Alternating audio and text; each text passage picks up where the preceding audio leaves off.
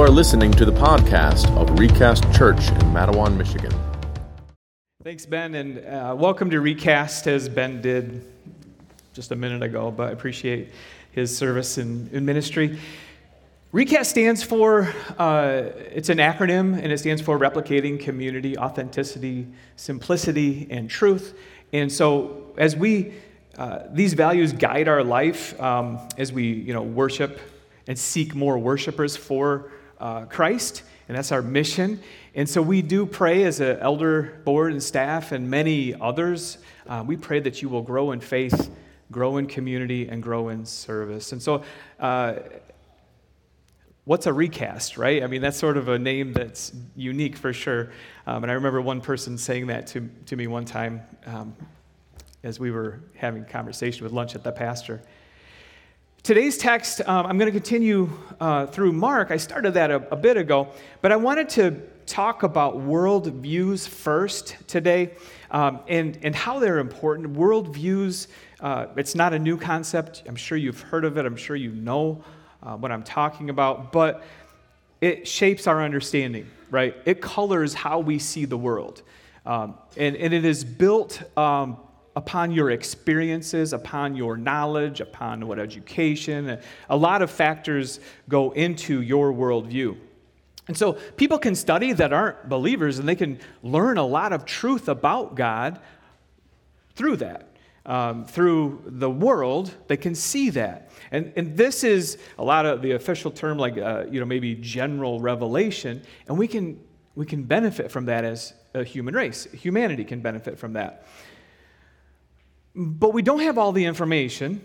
In fact, Romans is pretty clear. Romans 1, it says, like, hey, you got enough basically to condemn yourself. Like, you're condemned. You know enough to, for that standing. And so we need more than that. We need God's revelation to really solve the problem that plagues humanity, and that's sin. And so Jesus will be coming, and we see in the text, and God provides his son to be the word that saves. And so, as you go through and you think about worldviews, this grid helps us to go through that. And that's why, and you can be objective and say you're objective, but nobody really is objective. And so that's why the Proverbs, I think, say it so well in Proverbs 9:10. said, The fear of the Lord is the beginning of wisdom, and the knowledge of the Holy One is insight. So there's probably as many worldviews in here in, in some sense as people, but what I would love us all to begin to think about is what's a biblical worldview? Right? And that's, and so today we're going to be mining deep into Mark a little bit, but I want to I want to go over and talk about what every worldview answers, and we can see this in Scripture, this kind of overarching thing, this overarching question that kind of everyone wrestles with and everyone will go into. So, the first question that every worldview will answer, and yours does, whether you realize it or not, is what was there in the beginning? Like before anything that we know is there, what was there? What's the ultimate reality? No one was there. No one witnessed it. Okay? The second question is what's the source of the world's problems? Because we all recognize, like, people are good at, like, yeah, this world's jacked up. It's messed up. There are problems in the world. What's the source of that? The third question that I think helps form a worldview is, or every worldview tries to solve it. They fix the problem. What's the solution to the problem? And then the fourth is, what's the ultimate end? What is the ultimate end? How, how does it, how does the world end? What is the benefit? What's the goal? What is the future ultimately for humanity, for the world that we know? So, if you are a person that says, wow, answer the first question, matter, that's the only thing that, that's existed forever. Well, you take that on faith because you weren't there, you don't know. The second question is, well, what's the problem? Like, why is there pain? Why is there suffering? Like they might throw out if like if that's your your your assumption, like matter is it. Well, probably ignorance. Probably ignorance is the problem, like or power over, like someone's you know wielding power over. And there's there could be a lot of problems that people would put out to there. The third question, what's the solution? Well, education, um, learning, maybe, maybe technological advances that will solve our problem. And definitely has solved some, many problems that we've faced. And then the fourth question what's the ultimate end? That's a pretty desperate proposition because it's nothing. Like it, you die and then it's over. Right? If you're a materialist, well, you just kind of you're worm food. Um, okay, now look, you, you, you read history and you find the philosophers, like they deal with all of these crazy things and these ideas, and, and they come up. But I think these four questions, that provides the plot of the gospel, or excuse me, of the, the Bible, of God's word. Um, it applies so that if we were to take that in a Christian worldview, what is the thing that's always existed? Well, God. God's existed. You know, he says that in his word. He created everything. Uh, Genesis 1 and 2 that talks about that. And we are blessed. It was perfect. It was made good or very good. The second pro- the problem, Genesis 3, sin. Sin entered into the world, and, and now it's corrupted beyond recognition to some degree, but yet not, but not completely uh, distorted, to leading to, you know, the third question is what is the solution? And so from Genesis 4 through most of Revelation, then, much of Revelation, that's the redemptive plan. And as God's word, you know, is, is revealed, we can see that. We can see God working to save us, to redeem his people, to solve the problem. And then we have this hope of a new heaven and a new earth, a real, physical, perfect new heaven and earth. And we'll, we'll go into that a little bit later today. So I started with this. I want to remind you of the biblical worldview, and we're looking at 10,000 feet. You fly over it, right? Look down on it. Um, so you see the forest through the trees. I think that's helpful. I think it helps. It, it helps you understand what's going on. And then we're going to mine. We're going to look at some trees as we go into Mark. Six months ago or so, I started preaching the Gospel of Mark, and Mark um, as such, you know, you, you, can get the background, you can get the history there. You can go through um, that sermon if you're, if you're interested, or read a commentary and find out some of the history. Um, he often uses words like and and immediately, right? So the pace is fast. So remember that. The second thing, um, or today I should say, like, or the second thing I want to talk about, like previously on in Mark, right? So if we were to go back, catch up on the show, uh, real quickly, John the Baptist is coming to the scene. Something different is happening. He says, Wow, look, the Lamb of God who takes away the sin of the world. Then Jesus is baptized by John. He receives the Holy Spirit like a dove. And then he's ushered into the wilderness. And that's where we were left off. Um, and so in Mark, let's read God's uh, holy word together. Turn to Mark chapter 1, verses 14 through 28. If, after Jesus was tempted in the wilderness for 40 days, he comes, and this is what he says. This is what Mark records. Now, after John was arrested, Jesus came into Galilee proclaiming the gospel of God and saying, The time is fulfilled. The kingdom of God is at hand. Repent and believe in the gospel. Passing alongside the Sea of Galilee, he saw Simon and Andrew, the brother of Simon, casting a net into the sea, for they were fishermen. And Jesus said to them, Follow me, and I will make you become fishers of men. And immediately they left their nets and followed him. And going on a little farther, he saw James, the son of Zebedee, and John, his brother, who were in their boats mending the nets. And immediately he called them and they left their father Zebedee in the boat with the hired servants and followed him. And they went to, into Capernaum. And immediately on the Sabbath, he entered the synagogue and was teaching. And they were astonished at his teaching, for he taught them as one with or who had authority, not as the scribes. And immediately there was in the synagogue a man with an unclean spirit, and he cried out, what have you to do with us, Jesus of Nazareth? Have you come to destroy us? I know who you are, the Holy One of God. But Jesus rebuked him, saying, Be silent and come out of him. And the unclean, convulsing him and crying out with a loud voice, came out of him. And they were all amazed, so that they questioned among themselves, saying, What is this? A new kind, a new teaching with authority? He commands even the unclean spirits, and they obey him. At, and at once his fame spread everywhere throughout all of the surrounding region of Galilee. This is God's word. Let's pray. Lord, you are the one who calls, the one who teaches. You truly, you truly are amazing. Think about your creation and how you, you started it all and you brought life into the world and, and you made it perfect and how you um, then set into motion the plan after sin entered. Boy, we long for the day when we can come and, and worship you without sin tainted lives um, being perfect and holy, um, Lord, because of your righteousness.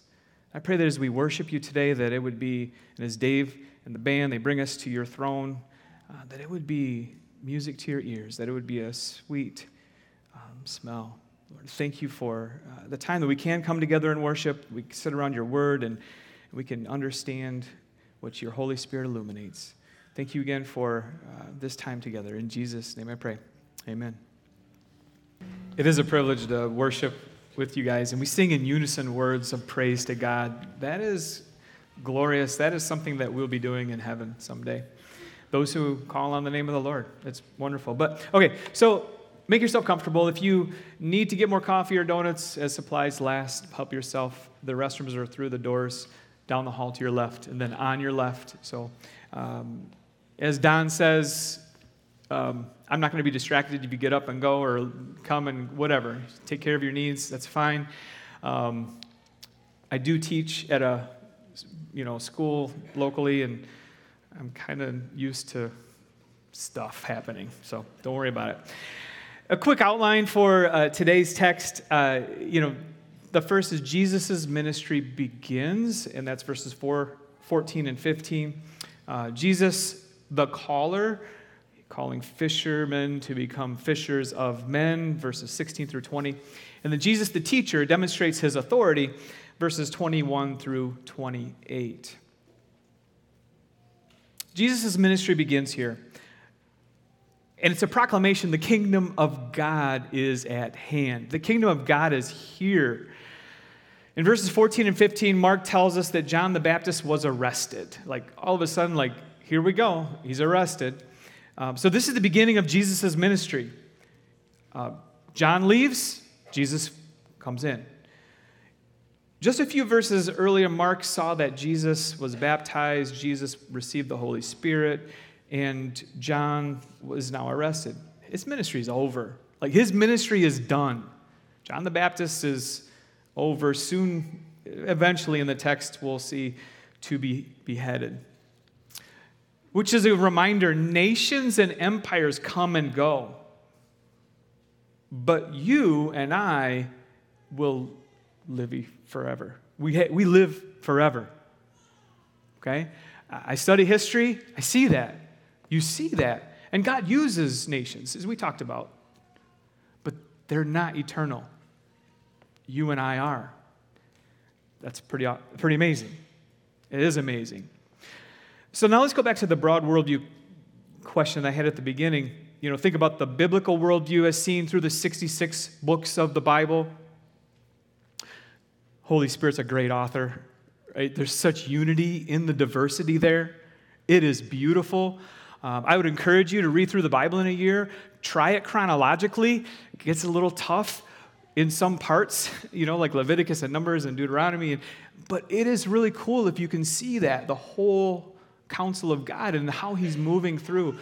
It is, it is encouraging. So we know God created everything, and it, is, it was either good or very good. We know that we sinned and we wrecked it. Okay? Uh, bummer. I mean, think about Adam and Eve, like, just, you know, the big picture, like, they experienced perfection. They experienced literally walking with God physically. Okay? And then sin entered into the world. You know, like, unfortunately. Anyways, but God promises to deliver us, redeem us, to solve the problem by paying for the sin, bringing us back into relationship. You know, in Romans 1 15 through 17, I think, the just will live by faith. I mean, that's the gospel in a nutshell. That's good news. That's the gospel. That's encouraging. It's like, ah, oh, sweet. Because if I try to do it, I'll fail. And then we have the, the hope. So Jesus came, right? And that's what we're learning about. That's what we're studying in Scripture. Jesus came to earth and he starts his ministry. Guys, he's coming again. He's coming again. And that's the ultimate fulfillment, you know, as we go through. And so he says, the kingdom of God is here. This is a big deal, right? Him being here, that's a big deal in, in all of history and all of humanity.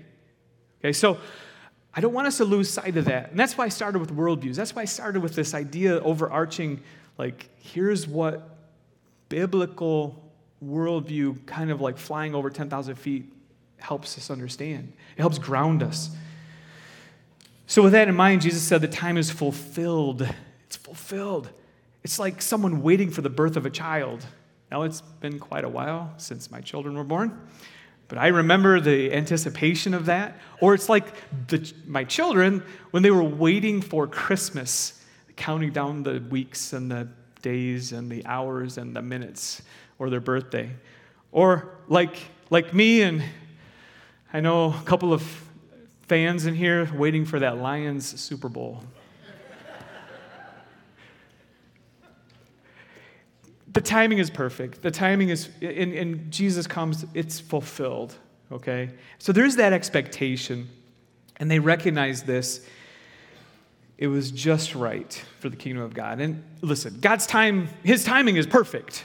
I mean, so um, the kingdom of God is here. The language here is, is like a herald announcing a regime change, but it's not. It, isn't like, oh, hey, a king passes away, and then, hey, we're announcing the new king, or an empire conquers another, and oh, hey, here's a new empire. And, you know, we, we see that historically all the time, but this is not like that earthly change in government. Rather, this is a big event in God's redemptive history, in God's redemptive work. And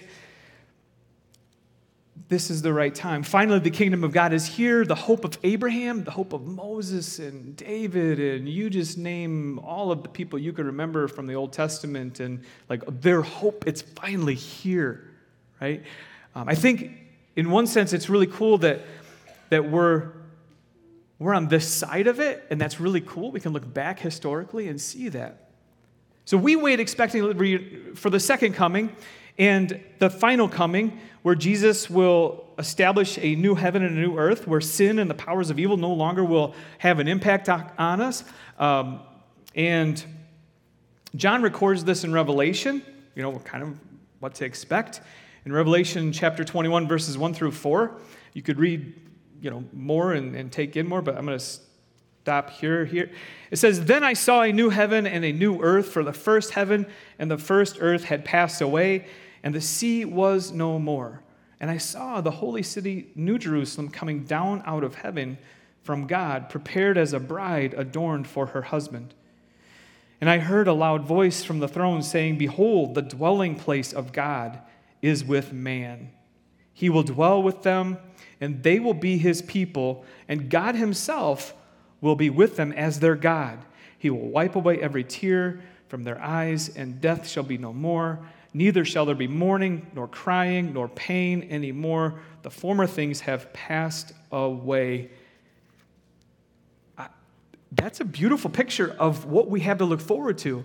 Don't miss the connection between the kingdom of God is here. God said there in Revelation, like, hey, you'll be my people and I'll be your God. We have that now. We have that now. Now, I know sin is still there. Sin, I mean, if, anyone tells you they were sinless last week, mm, they just probably sinned.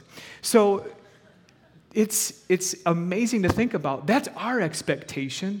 That's going to be cool, right? Just like what Abraham was looking forward to, we look forward to that. Um, but we, we are blessed to have the benefit of history. So, what does Jesus say in the midst of all this? He says, Hey, repent, believe in the gospel, turn to God, repent. When you realize that you're a sinner, you know, that time when you said, Wow, I'm jacked up, I need a Savior. When you realized the filth that you know was in your heart, and you came to God when God called you, you were changed, right? And some of you, you, you go like, yeah, I had a joy that I had never, and a peace that I had never. You have that. The kingdom of God is here. So uh, repent, declare your allegiance to God. Do you believe God? Do you believe Him? Do you trust Him? When He says, with, like, follow me, right? We'll get to that in a minute. But do you trust Him? Um, it's easy to say it, uh, it's harder to do. Okay? In fact, Joe Newton, I love one of the quotes. He's a famous cross country coach um, in Illinois. He's passed away, but he said uh, one quote from him is like, Hey, talk is cheap, dirt is free. Don't tell me, show me. Right? So our faith in God, like it, talk is cheap, but if it comes from your heart, the Holy Spirit's worked in you and you are alive again, repent. Put Him at the center of your life. Repent. Put Him on the throne. In contrast, we've seen false repentance, right? You've seen people repent like, oh yeah, I'm not doing that anymore. And I love the uh, one commentary, just a really fun, fun example from Huck Finn about his alcoholic pappy. And so, you know, Mark Twain writes this about a type of repentance that's false says the old drunk cried and cried when Judge Thatcher talked to him about temperance and such things. Said he'd been a fool and, and he was a gonna turn over a new leaf. And everyone hugged him and cried and said it was the holiest time on record. And that night he got drunker than he had ever been before.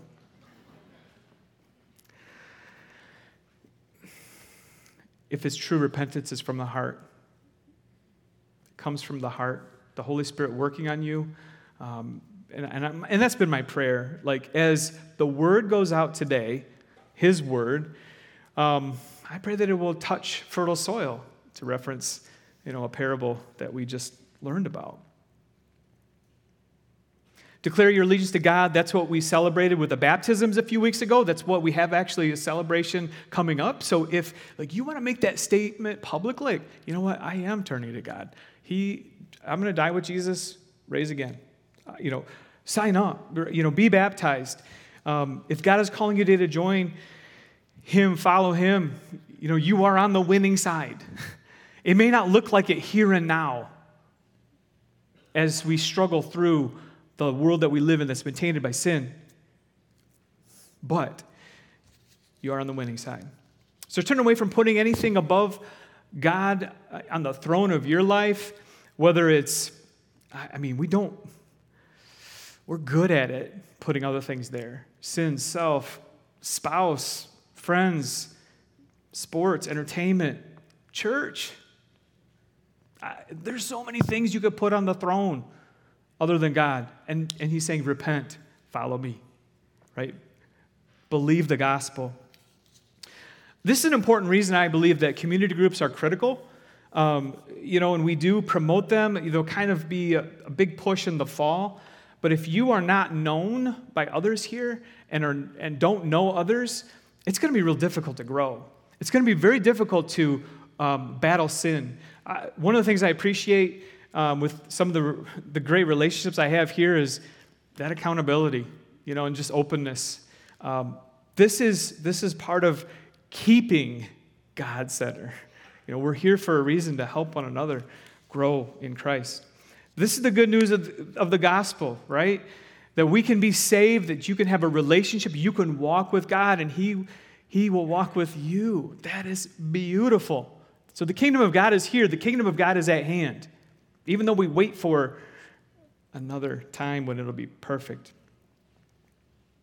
The second, second part, you know, so real quick, Jesus inaugurates his ministry Um, second part, he calls some disciples, and uh, these four disciples, they're your average Joe. Now, so I coach cross country and track at, at the school, and, and so I'll go recruit, right? And I'll, I'll make a call. It's like, hey, such and such a person, right? I'll say their name. Hey, follow me, and I'll make you runners of races. And like, let me tell you, it's been less effective than what we see here with Jesus, okay? Um, especially running, like, oh, hey, why don't you come and be tortured for a while? Yeah, sign me up. Um, I'd rather shoot a hoop or whatever. Uh, anyways, okay, so that side note aside, Jesus moves along the Sea of Galilee, and uh, he sees some fishermen, and they're fishing, right? Calls a couple of pairs of men, Simon and Andrew, and then James and John. Um, you know, I'm not going to make a ton of a big deal about the fact that some were the first two were fishing in the shallow water. They're just in the, you know, they're fishing. And the others were in their boat, you know, mending the nets and, you know, fixing things. So obviously some maybe were a little more well off than others. And, but they were essentially all small business owners and they were doing their work. They were fishing. They were mending the nets. They were making preparations for more fishing. They were casting. They were what I would call, they were embracing the grind, right? I mean, I, I imagine that at least. Uh, just doing their thing, daily task like maybe you and I, we go to work and we, we do our thing. And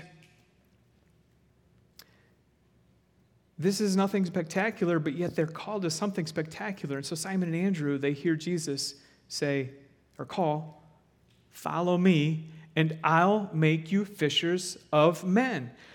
Now, I'm not a fisherman, um, but I have fished. And um, from what I can gather, it takes a lot of skill to be good at it. Um, now, I have a good friend, and he's really good at it. He's a good angler. Uh, but they're good enough to make a living at it, and they're, they're working and they're making it, making it happen. Jesus' sovereign is it's a sovereign call, and, and I think it's one distinction I want to make between um, what you would see prophets in the Old Testament. They would make a call like gathering sheep or gathering in a harvest, and they would call people to God. Notice what Jesus is doing. He says, Follow me. This call is definitely different.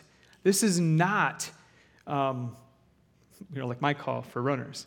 Okay, this is, this is definitely a sovereign call here.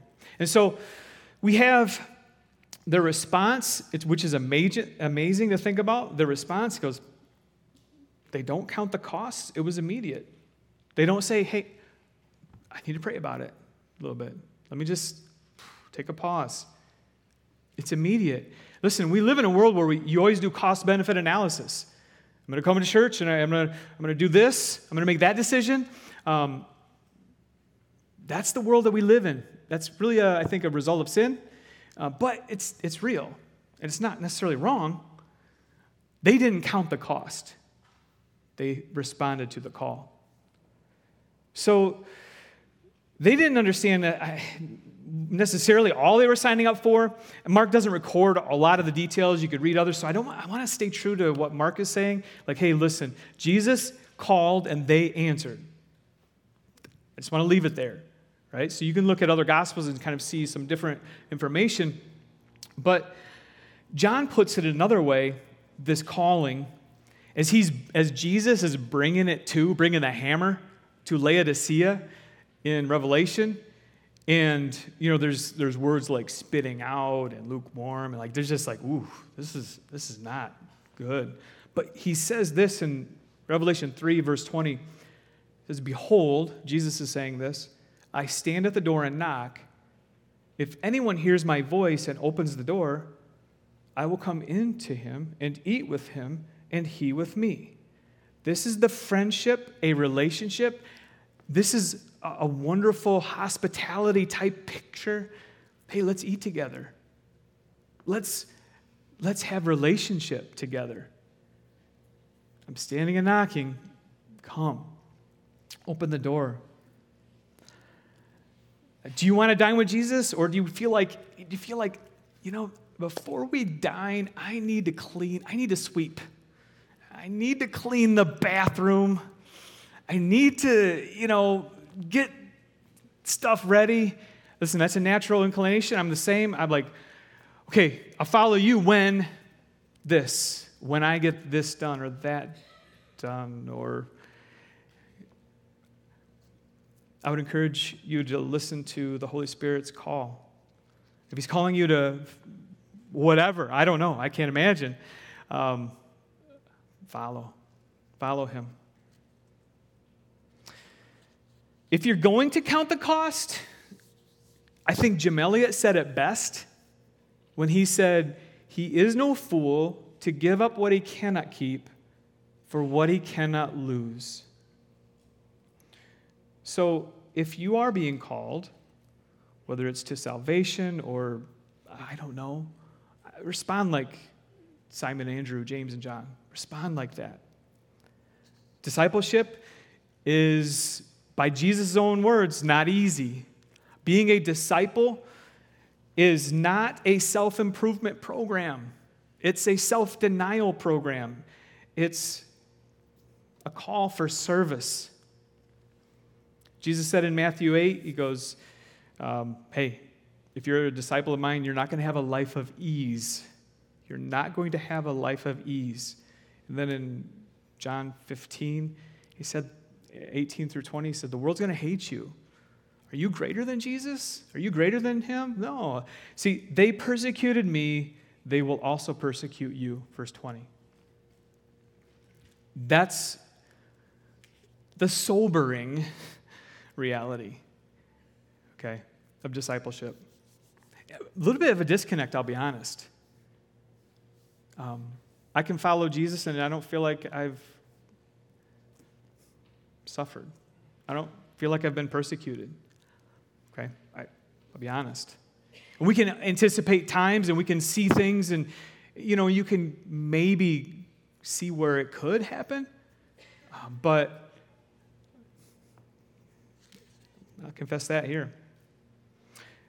Well, they left their nets, their wealth, their families. They followed Jesus. They followed Jesus' authoritative call. Um, I think about that call versus the call of God in Genesis, like end of chapter 3, when he, in verse 9, actually, God's calling out to Adam and Eve after they had eaten the fruit, after they have sinned. What's their response? They hide, they're in shame, Totally different response.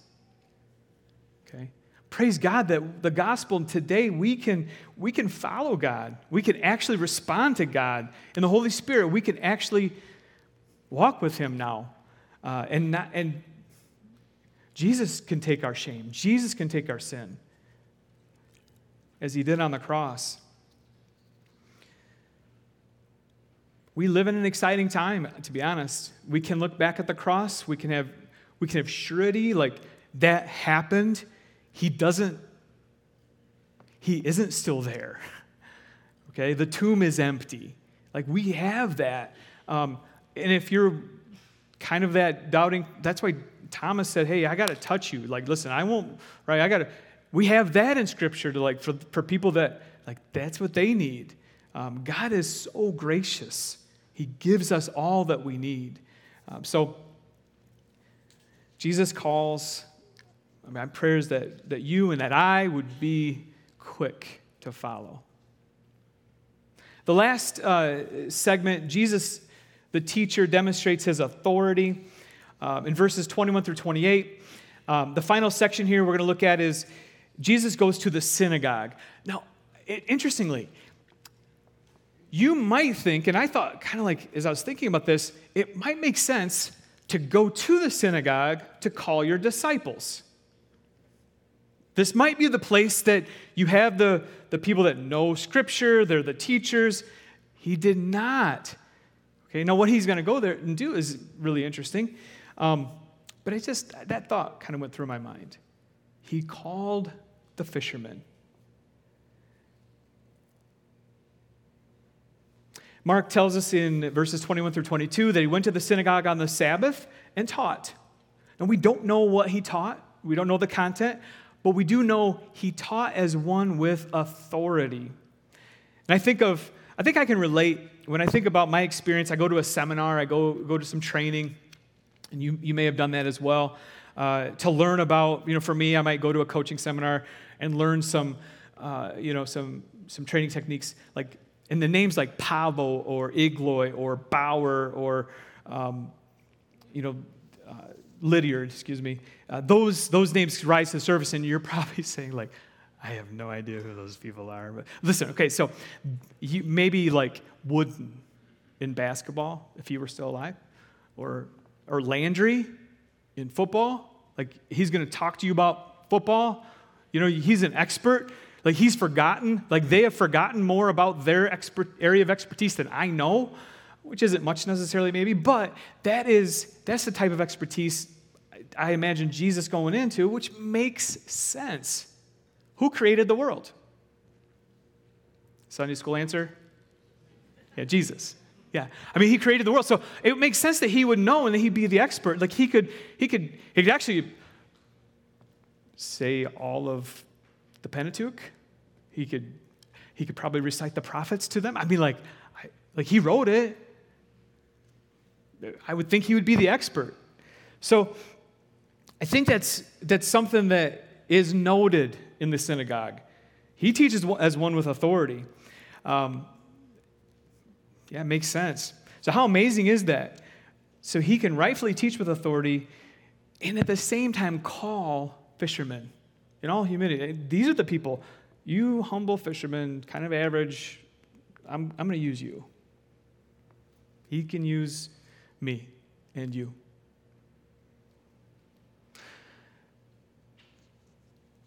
We see Jesus coming back to redeem his people. It's no wonder that he teaches with authority.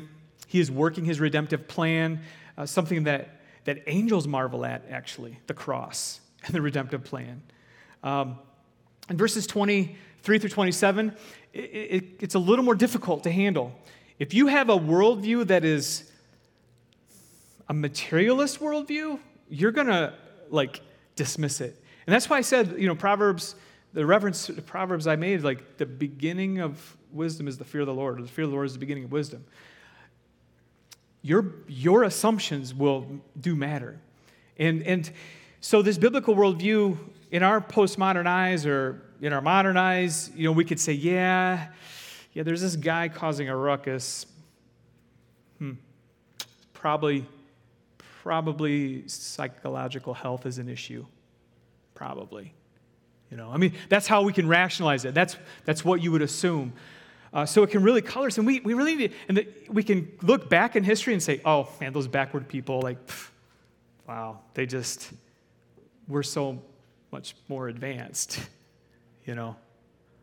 Uh, that, as C.S. Lewis puts it, that chronological snobbery is, is rampant. I can see it regularly. The other side is not good either. Like, you look back and say, they were so much better. No, they were sinners too. They were, I mean, they were, they're made of dirt also, like you and I. I mean, they're, you know, they're not better. So you look back on nostalgia, with nostalgia, the good old days. Well, they really weren't always so good. Okay, so your perspective, you look at this, this text, because we have a biblical worldview, God created a material world physical world that we can touch and feel, and we look forward to a new body that's physically real. But yet, there is an invisible realm. There's a realm that, as Paul will put it in Ephesians 6 10 through 12, you guys know this passage. Um, that's where the battle is, is fought. In Ephesians 6 10 through 12, he says, Finally, be strong in the Lord and in the strength of his might, put on the whole armor of God, that you may be able to stand against the schemes of the devil. For we do not wrestle against flesh and blood, but against rulers, against the authorities, against the cosmic powers over this present darkness, against spiritual forces of evil in the heavenly places. What is our weapon in battle? Prayer. Prayer. Because we don't, I mean, I can bring well, I can bring the sword, I can bring the word, right? Sword of the Spirit. I, I can, I can, you know, and, and so definitely become skilled at that, right? Know the word. Uh, but prayer is that place where we do battle. A non biblical worldview can't can't get there like we can. And, it, and it's cohesive and it's consistent. So we need to cultivate that attitude of prayer daily. You need to set aside time. Okay, all that. Like I'm not gonna, you know, you you evaluate whether are you're walking with the Lord. Cool. Prayer is good. Cool. If not, pray more. I don't know. Pray when you drive. Pray without ceasing. It says. So a demon possessed man, he comes, he causes a ruckus, and this demon um, has control of the man, and he speaks through him, saying, What have you to do with us, Jesus of Nazareth? I know who you are. You're the Holy One of God. So, once again, he pays lip service. He, goes, he recognizes him, like, Yeah, I know who you are. I know who you are. Okay? I think he's not offering praise, just recognition. And this is combative. So the demon recognizes Jesus and says, Are you here to destroy us? It's not our time. So they know that they will be destroyed. They are correct in the content, but the timing isn't right. It's not the right time. You think about it, um, it's another cosmic event, maybe like this is huge. They recognize Jesus, uh, and, and I'm glad that the timing isn't quite right because I'm glad Jesus didn't fulfill the second advent yet. Like if he had done that 1000 AD, like I wouldn't have been born.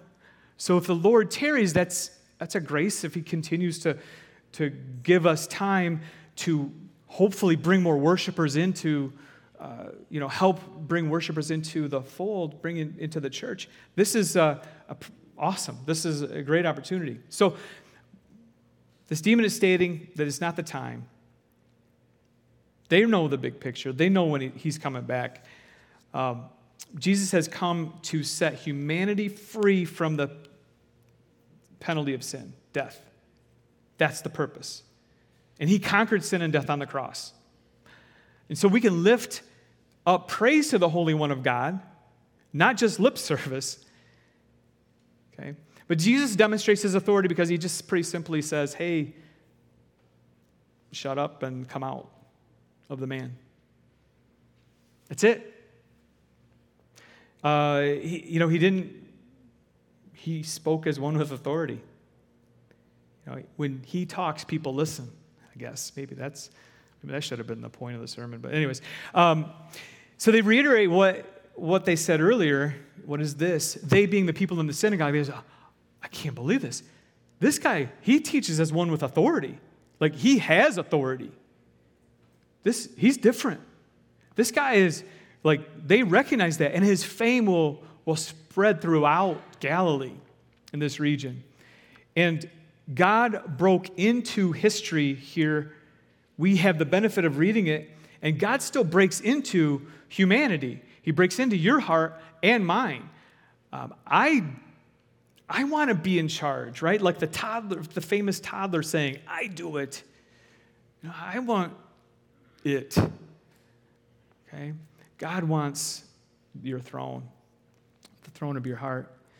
And so everyone who comes to believe in Jesus knows God the Father. That is, that is awesome. Like he, Jesus stands there with God looking down on us like, that's the one I bought. My blood paid for them. They're right. They're righteous. And God goes, okay, all right, cool. God's justice was satisfied on the cross couple of points of application um, follow the call of Jesus. so the kingdom of God is at hand, it is here, we are living in that. Um, and, and if that is true, like I said a couple thousand years ago, then how much, how much closer to the second advent are we today? You know, for those who are called, I would encourage you to follow like Simon and Andrew and James and John. Praise the God of the universe. Praise the one who's really real. And for those that are sensing his call today, I, I pray you would, you would just submit your heart to him. You know, it's, it's a heart thing. I mean, I can tell you words to pray, but you know those can be said without meaning. That is my prayer um, every week as we share the gospel here. You know, as Don says, we're kind of a one trick pony. Like, here's the gospel. Okay? It's good news. Second thing, pretty obvious, maybe, but glorify Jesus, glorify Him. He's worth it. He is the Holy One of God.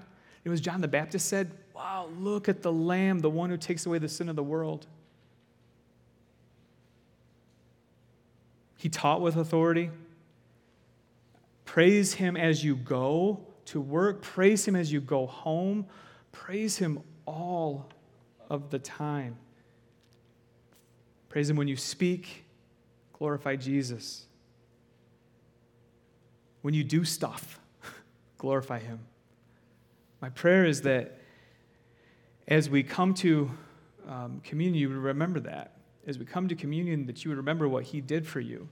Um, so we'll take communion and we'll grab the, the elements, the cracker, we'll grab the juice. The cracker just represents the body of Christ, the juice represents His blood. We're remembering the gospel. We're remembering what He did. We have, we have an eternity to praise God.